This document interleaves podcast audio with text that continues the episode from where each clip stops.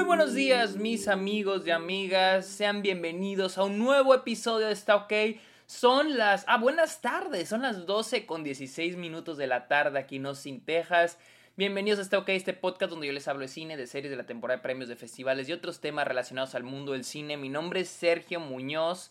Recuerden seguirme en redes sociales como arroba el Sergio Muñoz. Estoy en Letterboxd, estoy, perdón, estoy en TikTok, estoy en Twitch, en Instagram y Twitter como arroba el Sergio Muñoz. También estoy en Letterboxd, la red social de películas, donde pongo todas las películas que veo a diario para que vayan y me sigan. Soy como Sergio Muñoz Esquer. Y finalmente, caigan a Patreon o suscríbanse a Twitch a cambio de beneficios como episodios exclusivos, videollamadas, watch parties, etcétera, etcétera, etcétera. Amigos, hablemos uno de los grandes estrenos de este 2022 que nos viene desde Cannes. Decision to Leave, decisión de irse, será la traducción para México, Latinoamérica, no lo sé, pero Decision to Leave de Park Chan-wook, la cual se estrenó en Cannes, ganó Mejor Director, dirigida por Park Chan-wook, director de Old Boy The Handmaiden. Eh, Decision to Leave sigue la historia de un detective quien sigue en la misteriosa muerte de un hombre en las montañas y que la, y la investigación lo lleva a, la misteria, a su misteriosa esposa, su misteriosa y, misteriosa y sospechosa esposa. Y de ahí el detective y esta sospechosa iniciarán un romance. he oído había oído de maravillas de esta película y para mi fortuna la iba a ver en TIFF, pero decidí ver otra, decidí ver otra película, After Sun, en vez de Decision to Live. Y qué buena decisión porque Decision to Live la trajeron a la escuela y trajeron a Park Chan-wook. Y curiosamente voy a repetir lo que dijo un compañero que opinó lo mismo que yo de la película. Estuvo más padre escuchar a Park Chan-wook hablar de la película que ver la película.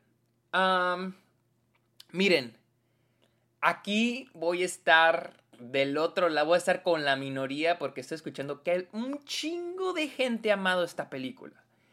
Y entiendo por qué. Hablemos de las cosas buenas. En esta película, algo que se me hace muy chingón que algo que hace muy chingón Park Chan-wook en esta película es combinar sus más grandes fuertes, que es el romance y el misterio, ¿no? Sabemos que Park Chan-wook es de esos este, pocos estos directores que, quedan, poquitos que quedan, eh, que sabe hacer películas sexy. O sea, que no necesitas escenas de sexo para entrar en la intimidad de una pareja, de dos personajes que están, este, se están enamorando, ¿no? Y Park Chan-wook vuelve a demostrar que es increíble haciendo esto. Eh, y combina, siento yo que combina muy bien la parte del misterio, la parte del suspenso, del thriller, con el romance. Porque algo interesante es de que incluso el romance se vuelve misterioso se, todo se vuelve un misterio para los personajes, para ambos personajes, incluso para nosotros como audiencia, de ir descubriendo a estos personajes a lo largo de la película e ir descubriendo pues, su relación. Porque es una relación muy misteriosa, es una relación muy ambigua y es lo que me gusta mucho de la película. El cómo se va desarrollando y cómo nos van mostrando poquito, poquito, poquito, pero al mismo tiempo lo siguen dejando ambiguo. No solo ambiguo para nosotros, pero también ambiguo para los personajes. Se vuelve muy ambiguo para nuestro protagonista, quien es el el detective. Porque no solo tiene responsabilidad pues de resolver el misterio, pero también de conocer esta persona, de quién es en realidad. Conocerla no solo como sospechosa, pero como mujer, como ser humano. Y es algo que me gusta mucho de la película. Siento que lo más fuerte de esta película, pues vaya, es, son las intenciones detrás de ella y un poquito el desarrollo que hay. algo que debo aplaudir cabroncísimo es la fotografía. Ese es el, tipo de, Tiene el tipo de visuales que no me gustarían en términos de que la, imagen es muy sharp, muy limpia, muy digital. Me caga eso. Pero verga, la fotografía de esta película me cierra el hocico. La fotografía está, es por parte de... Déjenme checo quién es el director de fotografía. Eh, Ji Jong Kim quien hizo también, me imagino que la fotografía de, de, este, déjenme, ¿de quién hizo la fotografía de, vaya, no, no, no hizo ninguna fotografía de, pensé que había hecho la fotografía de, de, Handmaiden, no, este, pero trabajó en el departamento de cámara y electricidad en Parasite y Okja, al parecer creo que este es uno de sus primeros, uno de sus trabajos más fuertes como director de fotografía y es un gran trabajo de fotografía. Hay, un, hay, hay, algo muy peculiar que hacen con las habitaciones que de hecho me ayuda mucho porque yo como director se me hace muy cabrón el, diseño de producción y la fotografía en interiores de casas y departamentos. A mí me parece, muy complejo. O sea, ¿cómo haces que un departamento fotográficamente se ve interesante?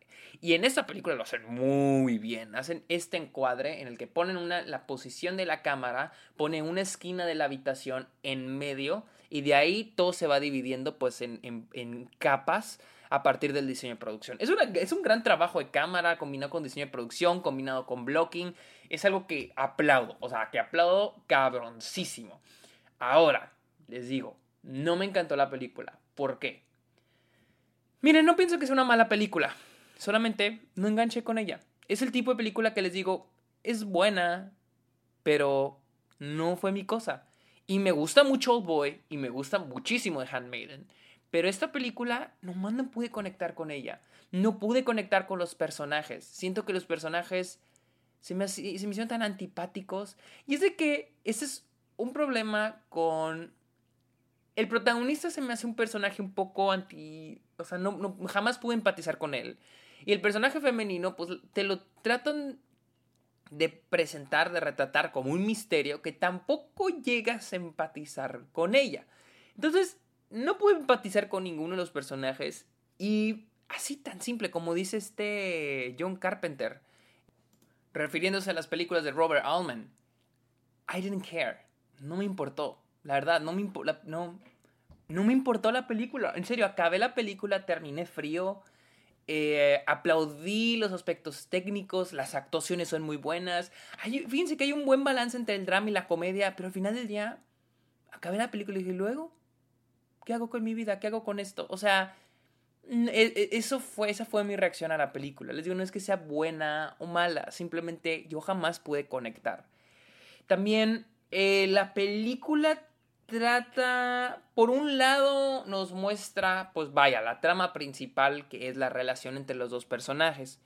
Por otro lado, nos está, nos está mostrando el trabajo del detective como detective, ¿no? Sus, sus, los casos que tiene que resolver, eh, los misterios, eh, les digo, otros casos. Y siento yo que al menos conecté un poquito más con él tratando de resolver los misterios que su relación, que la trama de, con el otro personaje, su, la relación amorosa, que ha hecho la trama principal. Conecté más con lo otro. Y al final del día, pues no vaya a ningún lado, nomás funciona para las metáforas, ¿no? Las metáforas que él mismo menciona eh, para contrastar el inicio al final, con el el perder la cabeza con una persona en la que se está obsesionando, porque también se trata de un detective que se obsesiona, ¿no? Tenemos también, esa es otra cosa, siento que a veces siento un poquito en lo cliché, porque es un poquito el típico detective que se obsesiona, ¿no? Para los que han jugado el Noir, creo que es la misma trama, ¿no? Es el personaje que termina enamorándose de, creo es una, una sospechosa y termina cagando su carrera como detective, etcétera, etcétera. Algo así sucede en esta película.